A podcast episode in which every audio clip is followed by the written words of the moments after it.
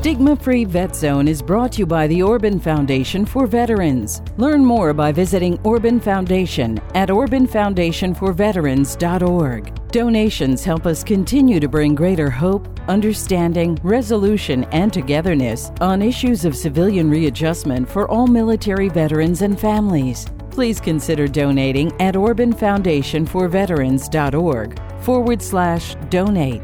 As a thank you, you'll receive a free copy of the book Souled Out Conquering the Experiences of War by Michael Orban.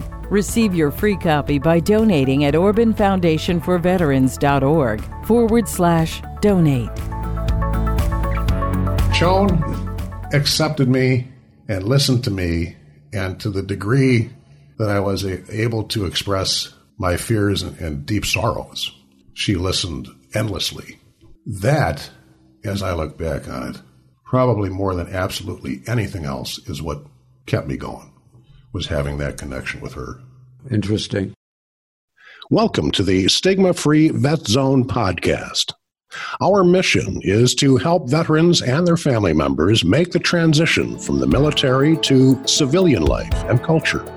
As best we can, we avoid stigmatizing names and terms. We feature conversations with those who have encountered unexpected reactions in their journey, including such things as nightmares, rage, and isolation. Veterans and family members in our segments share experiences that make them uniquely qualified to join the quest to identify, understand, and resolve these enormous life challenges. Thank you for choosing to make this journey with us. Here is today's segment. As veterans and families of veterans, we're all qualified and have a voice in this conversation. Today, we are with the voice of Bob Bach. Good morning, Bob. Thanks for having me. Oh, man, it is an honor. It is really an honor. We're going to go, through your short experience with the military, the t- from the time you entered to your experience in, in, the military, in war, and in the time coming home. Sure. So maybe we could start off by asking, why did you join the military? Well, I, I did have a sense of patriotism, although I don't think my dad, who was a World War II veteran, was all that patriotic. I mean, we didn't have a flag in front of the house, for instance, or things like that. But he, he didn't discourage my enlistment, which I did at age 17 in September of 1968 and joined the Marines. You know, uh, as odd as it sounds, there was a television show, probably 1965 and 66. I remember as a sophomore in high school called Combat and the lead character in this show was a guy named Vic Morrow, who played the role of Sergeant Saunders. He was a squad leader in World War II.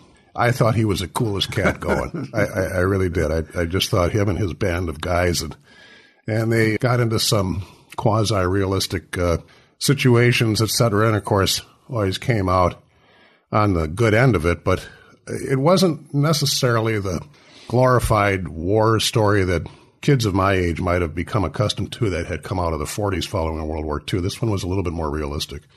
And I thought, you know, look at that Sergeant Saunders. He's uh, he's a cool cat. I maybe I should give some thought, give some thought to joining the service. And so that idea never really went away until into senior year in high school. I thought, yep, I'm I'm going to do it after high school and enlisted, as I mentioned, in September of '68.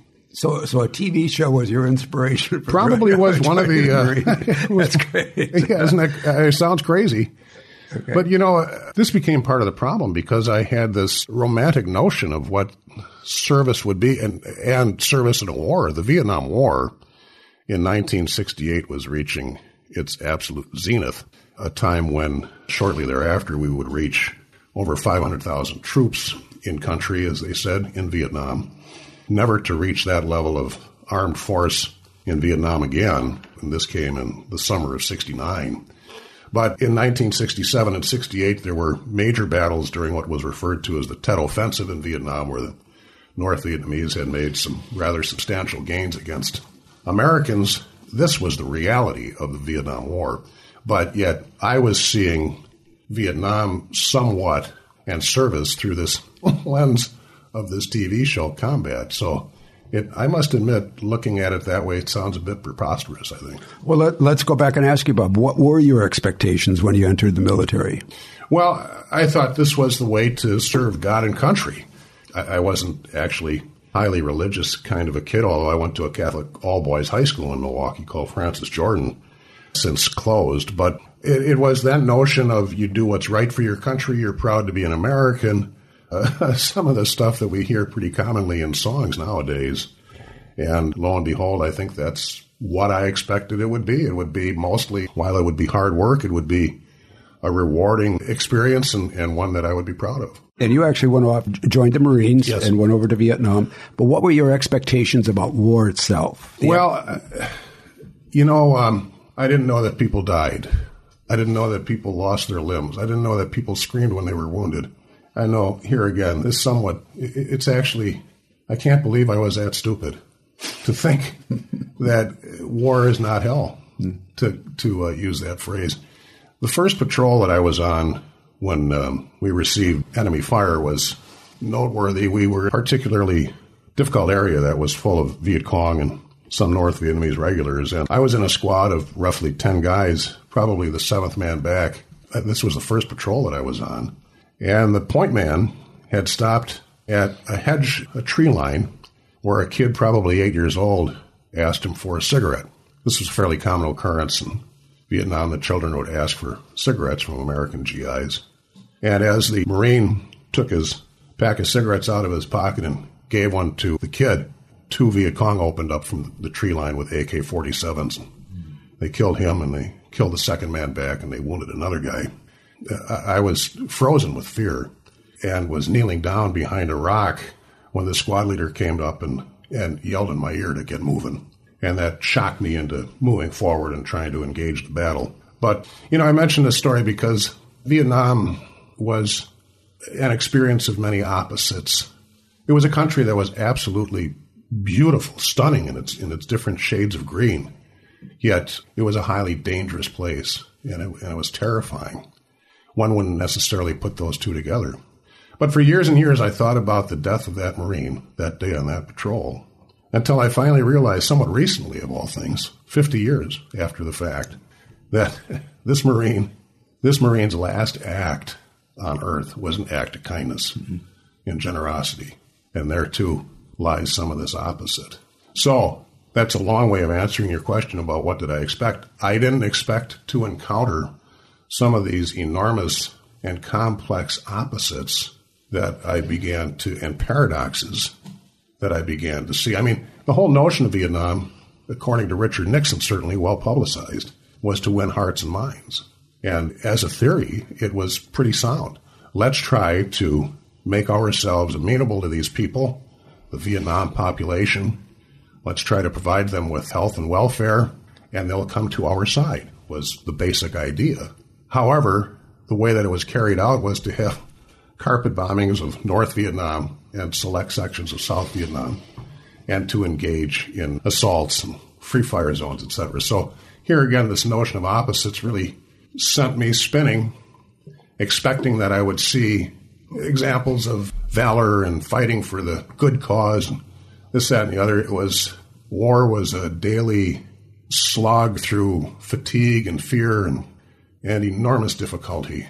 And I began to learn that lesson from that first firefight onward. So if we were to go back to the whole idea of what was your expectation, what would actually happen, but if we think about this not as the the political or, or, or overall goal of the war, but and personally, I think a lot of us the main goal was to stay alive and not be responsible for the death of any of the people next to us. But it, it, a lot of us played cops and robbers and military when we were kids, and we hid behind rocks with sticks and all of that, and it was fun. And somebody died and you fell over and all that. But when it actually the the, the aspect of what actually happens in war, the, the, the barbarism of it, the, the, actual, the person doesn't get up and walk away. Did that have an effect on you, that, that, that additional element of warfare that was really the savage part of it? Well, it did uh, in, in many different ways, and perhaps most powerfully and profoundly. In order to survive in Vietnam, I had to learn how to deny reality. And by that, I mean I needed to learn how to fool myself we would have a Marine that would die or get mortally wounded that we would put on a helicopter. And once he was gone, we would never talk about him again. If somebody said, "Hey, where's Smith?" Smith is just he's, he's just he's away. He was never dead. He was just away because we couldn't handle. At least I couldn't handle the concept of someone dying over there as really preposterous as that sounds, because it would have made me feel more vulnerable to death. So somehow this was a, like a some sort of weird inoculation that if I didn't admit that someone died, maybe I wouldn't die. Simultaneously, I had to learn how to control my fear. Vietnam was a terrifying place each and every day. It was particularly terrifying at night. And I needed to somehow numb myself to the pain of losing comrades and numb myself to the ongoing fear that I was experiencing from perhaps dying any second now in any number of different ways. And that became almost a full time job to fool myself emotionally so that I could continue to function from one day to the next. Our week would be Monday, you'd go out on a patrol for six hours. Tuesday night, you'd go out on an ambush, which would be four or five guys for four or five hours. And Wednesday, you would fill sandbags and dig trenches to fortify your position. And Thursday, you'd start it all over again. And, and you were you were never not tired beyond the most tired you'd ever been in your life. So you had fatigue, fear, and terror, all these things working, learning how to, to deny the feelings associated with those things just so you could find a way to survive and try to stay alive for another day. So that, that sense of staying alive for another day, that was really the 360 degree focus of your existence. You, did you start to not forget about your family, but forget about life in the United States, except for those certain moments where you could drift off there, but then you would come back. But were you aware, you, you mentioned this numbing, were yeah. you aware that you were numbing yourself? No, I think it was happening slowly and incrementally. I didn't think to myself, oh, look at this, I've discovered a new coping mechanism or something. I just. So you had no built in psychiatrist no, that was telling you this is what you're doing, this is what you're experiencing, to, watch out for this. Trying to find a way to make it work. I, you know, I stayed as close as I could to the guys that I thought really had their act together. In other words, that were concentrating on how to engage the enemy and keep as much favorable to themselves. In other words, I remember being out on patrols and some of the guys that had more time in Vietnam than I did in combat would would go off as a pair and they'd begin to look for boot prints or shoe prints or sandal prints or whatever just to see had the Viet Cong or the NVA Army been around. They they both wore different kinds of footwear. The Viet Cong wore sandals that were made out of old tires and the North Vietnamese Army wore a boot that kind of looked like a tennis shoe almost. So there would be a different. Now, if you were up against NVA, that would mean different kind of tactics. So these guys would go off and, and look for were they there? Did they did they sit here? Did they spend any time here? Which direction did they go? Just so they'd have a better opportunity to stay alive if in fact we were hit. And so I paid close attention to what they did, and I tried to do many of those very same things myself that occupied a lot of time. This was like learning how to how to track other human beings, quite literally, so that you yourself might have a higher survival rate. So, in addition to the, the kind of subconscious numbing that I was doing, I was also actively involved in trying to find and implement ways to save my life. And it didn't leave a lot of time to think about stuff back home. So, if I were to introduce the the topic of hypervigilance, would you say would you say this is what hypervigilance was? Looking at every regard that you could that focused on saving your life and yes. keeping you alive, yeah, that's, watching that's, for everything that might be around. Yeah. I'm sure you had heightened. This mm-hmm. even extended your hearing to, yeah. to, your sense of smell. All of these things that were heightened. And were you and you weren't uh, really necessarily consciously aware that you were doing this. This is really you're in survival mode. Right. So if we extend this now all the way through your full tour, how mm-hmm. long did your tour? I was there for ten and a half months. For ten and a half yep. months. And then uh, when your time came, and, and, this 10 and a half months was spent with this hypervigilance right. and this experience at war, staying alive. If I were to mention something called the will to live, mm-hmm. was that important to you? Oh, yes. Yeah, yeah I, I, had a very strong will to live. Oddly enough, there was a period of time, and I, I guess from the reading I've done, this is a fairly common mindset that after about eight months of being there, I began to not care. I, I began to take risks that I otherwise would not have taken chasing after Viet Cong when they were running away and, and trying to catch them and kill them. And I mean, running into areas that had been booby trapped, but wow, what the hell? I'm going to go after these guys. I mean, really stupid kind of behaviors because after this eight month period or so of being there, I began to get a pretty deep sense of hopelessness. I felt like I'd been there forever. I felt like I was going to be there forever. And if I wasn't there forever, I was going to die. Mm. So, what the hell? I'm going after them first. Let, let, me ask you one more question on that, Bob. Did your sense of staying alive ever turn to just anger at the people that were there rather than fighting for the goal and the mission? Did, you, did this ever turn into these are the guys that are tormenting us with ambushes? These are the guys that are out there. So that you actually got personally involved, like you say, killing these people right. just to stop the madness of what you were involved in, but not necessarily anything to do with the mission of the overall war.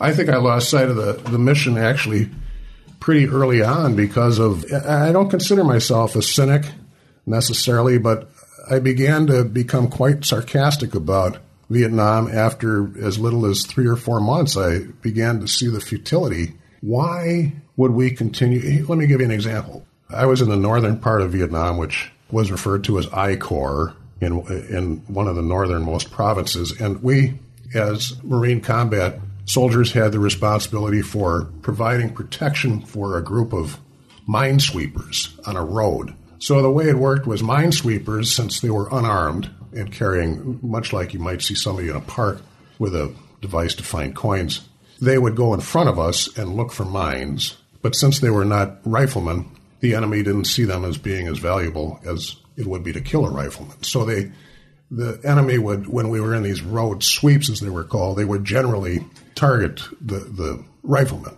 And our job was to minesweep a road that was not even being used by the Americans. The road was being used by the South Vietnamese army because the Americans, Marines in this case, deemed that road to be too dangerous with mines, so therefore we're not going to send any vehicles down it.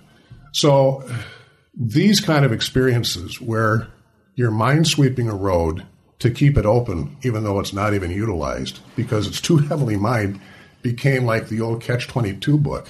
And I couldn't line up the mission of Vietnam, whether it was win hearts and minds or gain territory or whatever it might have been, as I was able to before I ever got over there, where I thought the mission was fairly clear that we were fighting to keep a country free for democracy. And so this became an ongoing point of disorientation, confusion, anger. And some of that anger I did direct at the people I perceived to be my enemies, although looking back on it now, I, I have no animus whatsoever toward what would have been Viet Cong or North Vietnamese army soldiers. They were simply young people doing as I was, being led by others who should have known better. So, so after this period of time, I don't want to belabor this, but these men that you would chase after, the Viet Cong that you would chase after, this became just personal a- anger. And I, am asking, I'm not saying this, but there, there was anger involved, certainly, in attempts to try to do what war is designed to do, and that's eliminate your enemy. Even though, I mean, here too, uh, I was beginning to have second thoughts because I mean, I didn't know any of these people. It's not uh, it's Jim or Tim or Bill and Sam and all. I didn't. I didn't know anybody. Mm. This was simply somebody running around with an AK forty seven and a pair of black pajamas. Right. So, but the finality of what we did, I think, right. uh, the, the, dead bodies, the killing of right. people, uh, w- without the mission being there, would that at that time were you aware of this that you weren't really following the mission as much as it was just a survival? Were you aware of that at the time, or were you was this just a continuation of war as you had known it from from three months after you got there? That's I'm not. I really oh, don't know. I, I don't think I've thought of that question. It was just a very confusing period, and I'll tell you why. Because we had a difficult time in the Marine Corps for whatever reason or reasons I don't know getting the proper supplies to, to do what we needed to do. I'm talking about boots and clothes and, and machine gun barrels. I mean, pretty much the stuff of war. And I couldn't understand why we who were on, literally on the front line would be treated like that when our mission was to carry forth and protect South Vietnam's democracy. Why wouldn't we get what we needed and be taken care of first? These were some pretty heavy questions for an 18, 19 year old kid. And the feelings of, of being betrayed were, were starting to creep in. So, where did my commitment to the mission end and my anger at the enemy start and the enemy at my own government begin and the, and the peculiarities associated with all of what was going on, you know, it's sort of like a bowl of noodles you can reach in there and pull one out, but I don't know if you'd get the one you were looking for. And they're all intermixed oh, and intertwined. knotted up and twisted up. Plus, we would need to add to this patriotism, honor, the Absolutely. Marine Corps. All of these yeah. things are all have to be weighing very, very heavily on you. What what your family would think of you, what the country would think of you. All of these are maybe maybe not necessarily be in the forefront of your thinking, but they, they all have to be playing a part of how you're acting and how you're thinking about this experience and from what they thought and what it was actually, what the actual experience was. So I'm wondering at what point, when we have the expectations of what war is, at what point, or is it gradual that we, the actuality of it is completely different from the expectations? I think while there are things that happen suddenly, like that patrol where the point man was shot and the man behind him, the actual realizations that I'm talking about come on somewhat gradually. Gradually and they become a rather large ball rolling downhill until you can't stop them. This, and I will say that part of the confusion over there, this was not a the finest hour for the hierarchy of the United States Marine Corps, in my opinion. I was a lance corporal, which is an E3. I was a squad leader, which is almost unheard of in, in this day and age where the rank is generally sergeant. But we had so many guys wounded that I advanced to the role of squad leader and had that for a month and a half during the time that I was on combat squads for that 10 and a half months, to my knowledge, there was only one time that we were, or two times that we were out with a staff sergeant would be an E6 or anyone above the rank of sergeant. And I don't recall being out with anyone above the rank of first lieutenant on most actions.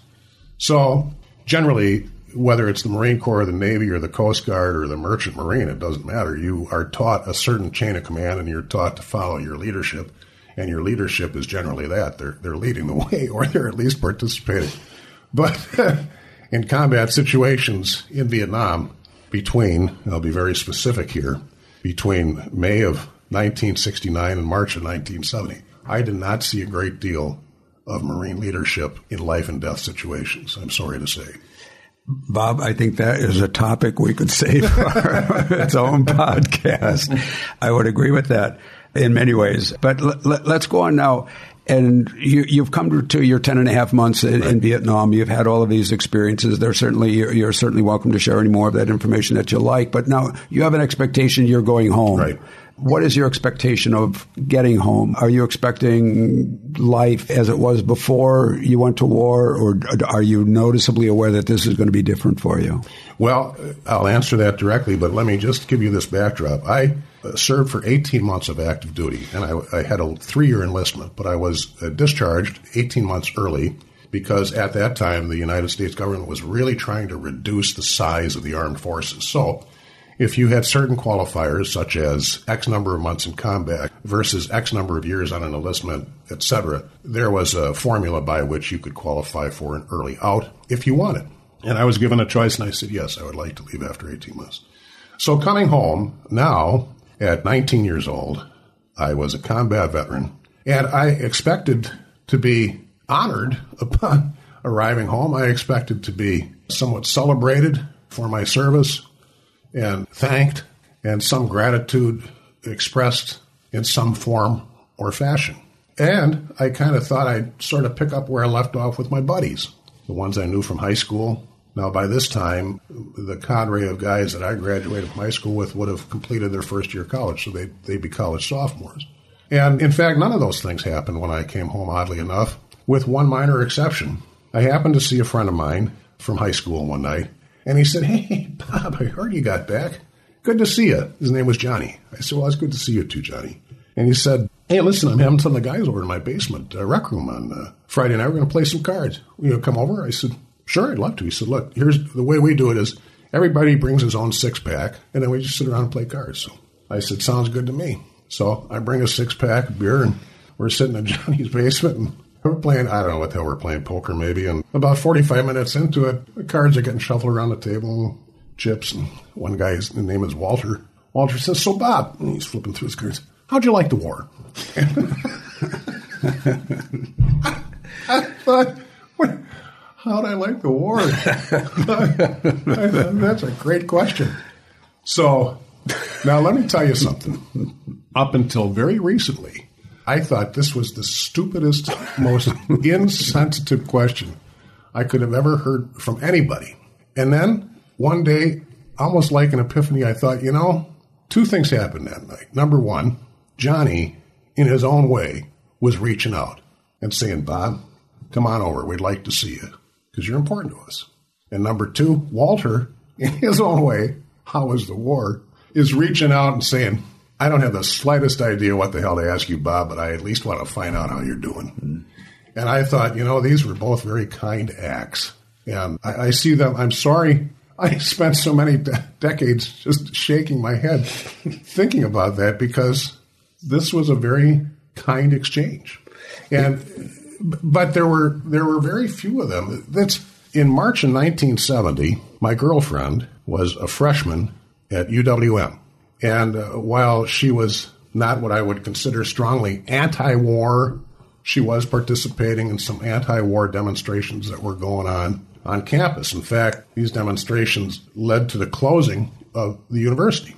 I went with her and remember observing these things and not really having a strong feeling, oh, those damn hippie. I, I didn't feel any of that stuff. I, I thought, this is kind of interesting.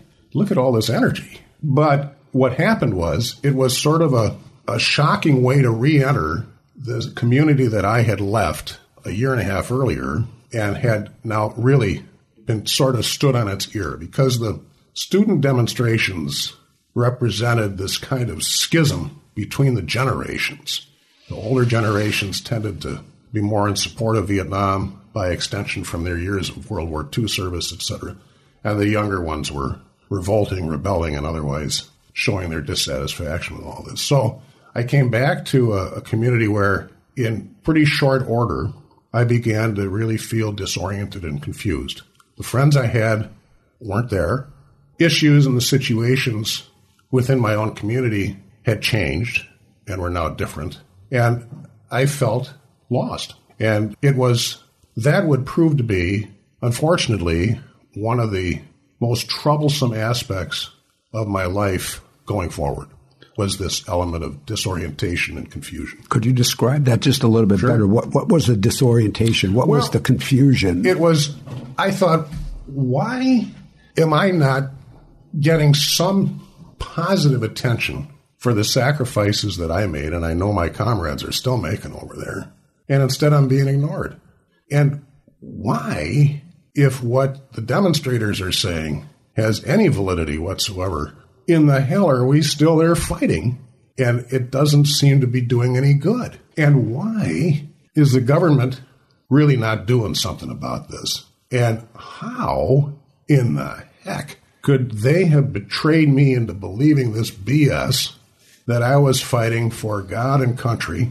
And in fact, I don't know what I was fighting for. And on top of that, I know guys that died over there, and I still think about them. So this was enough at 19, certainly, to really begin to make me feel confounded, confused, and then angry. And when the anger began to enter the picture, it wasn't long before I found it more difficult to reconcile and line up a lot of these feelings, and the anger became rage. And in some cases, it was almost white hot, that rage. It could just, at the snap of a finger, set me off. I was at a used car lot on Appleton Avenue, just off of 76th in Milwaukee. I can't remember what that dealer it was anymore. I was going around and around with the salesman who was probably in his late 50s. And we were haggling on the price. And the subject came up that I was a Vietnam combat veteran. And this guy basically told me that we were nothing but a bunch of whiners. and I, I thought, well, I'll let that one slide. Maybe I can get 50 bucks off. But he wouldn't let it go. And he wouldn't move on the price. So I thought, this is hopeless. I was getting kind of steamed inside. And I got back in the car that I was using, one of my dad's cars, and I drove home. And as I was passing the lot, this guy was standing next to the car that I wanted, and he gave me the finger. I remember I got home, and I, I must have looked kind of weird. And my mom said, well, Did you look at that car? I said, Yeah. She said, Well, you don't look so good. I said, I know. That's because I'm going to go back and kill the salesman. so she she was shocked, but I wasn't joking. I wanted to go back and kill him. So I didn't. But I acted in plays in high school. So in in the spring of 1968, I was in some musical production and dancing and singing. And then in March of 1970, I wanted and had some intention to go back and murder a car salesman. Now, something happened between those two dates. And it sort of is an indication of the enormous power that war and impact that war can have on us and how it can change us. And so this uh, anger became rage. But you know, having learned what I did in Vietnam, which was the way you take care of feelings is by numbing yourself, you can't be walking around with this rage. You are going to hurt somebody, and then you're going to go to prison. So when somebody does something that makes you angry, you better find a way to numb yourself to that anger, to numb yourself to that confusion, to numb yourself to all of these other emotions that are sizable emotions. You need to numb yourself to them just so that you can function, maybe go on to college yourself, et cetera, et cetera. And so that started a rather long period of trying to deny the feelings that I truly had and go forth. And at the time, although I found out about it much later, there were very few services and or individual counseling, etc., that were made available to returning combat vets that might have helped them work their way through some of these profound issues that, as a young individual, they were now confronted with. And uh, I, when I look back on it, just day by day, making me older and more bitter inside.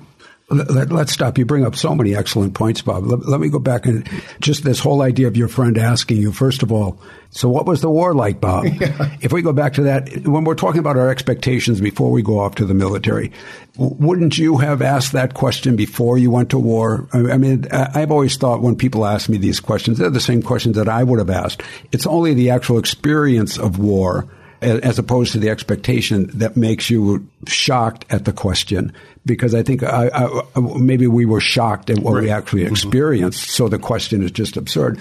And the other thing is, if we're comparing all of these, we didn't go off. We don't go off to any of these wars as you would a soccer game. And when we come back, there are consequences right. that are they are barbaric, they are savage, they are deadly, and they are permanent. Mm-hmm. And they include taking away from us the one thing that we are most wanting to keep, and that's our reverence for life, our, our will to live. We want to go home. We want families. We, we want to go on and uh, ha- have jobs and whatever it is that life means to us. So we know the price that's actually paid for all of these things.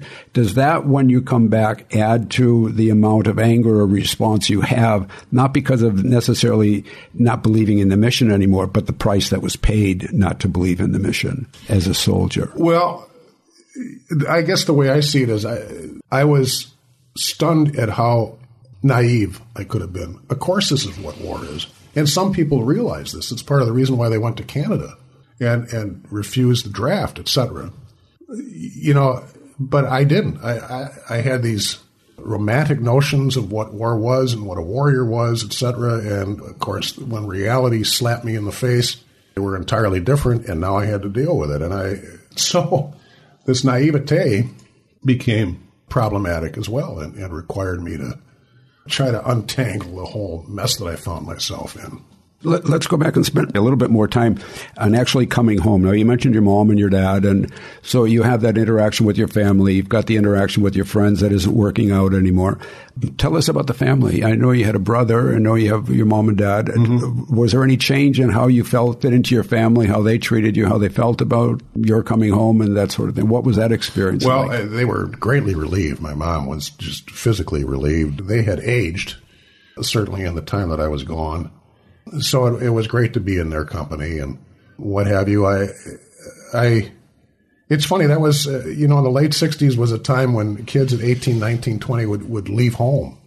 Nowadays, it's far more likely that a child might stay until they're 25 or 26 and save some money and you know this kind of thing. But that wasn't the case back then. You were kind of in and out of the nest in more of a hurry. But I was happy to be home. I was happy to be back on familiar ground. I was happy to not have to be going on patrol throughout the backyard each night and look for vehicle. Some of these other things that sound preposterous, but they they really weren't. So that was that was all a plus thing. I uh, there were these feelings that were making me uncomfortable that I was trying to deal with as best that I knew how. I would go to Lake Michigan, and you may recall that along the Lake Michigan shore there used to be these anti-erosion devices. They were like long cement piers, and they went into the lake. And not just north of Bradford Beach, as a matter of fact, in Milwaukee, there was a one of these piers, and adjacent to it was just a probably an anchor of stones, all about two inches. So I had invented a game of throwing stones at this pier.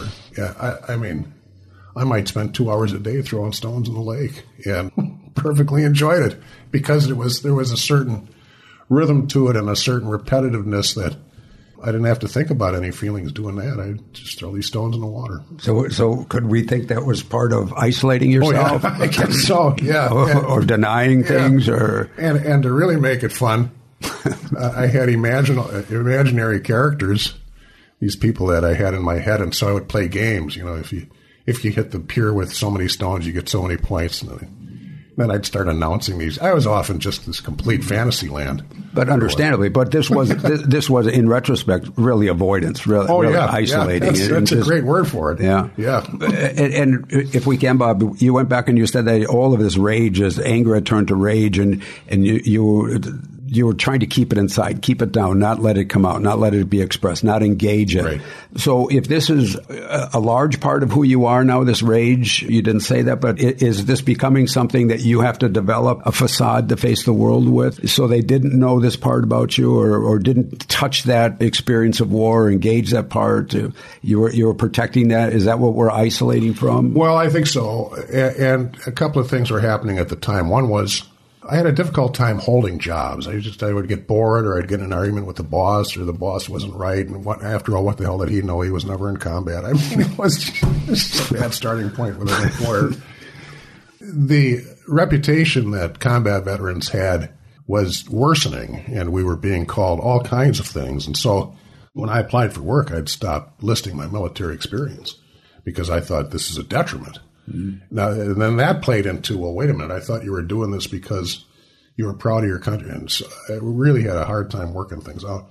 But yeah, there was an emotional toll, and I needed to be careful to keep up the facade of being a, a kind of normal, well acclimated individual so I could, you know, get on with my daily life.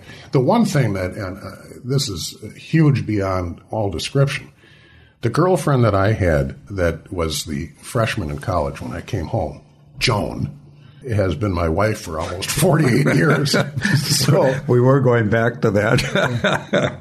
Joan accepted me and listened to me, and to the degree that I was able to express my fears and, and deep sorrows, she listened endlessly. That, as I look back on it, probably more than absolutely anything else is what kept me going was having that connection with her. Interesting. Thanks for listening to part one of this episode. Tune in next week for part two. Thank you for listening to the Stigma Free Vet Zone podcast. Your feedback is always welcomed and encouraged. You'll find contact information on our webpage, OrbanFoundationForVeterans.org. Our program is produced by Blueberry Pro Productions. On behalf of Michael Orban, this is Bob Bach. Thanks for joining us, and please tune in again.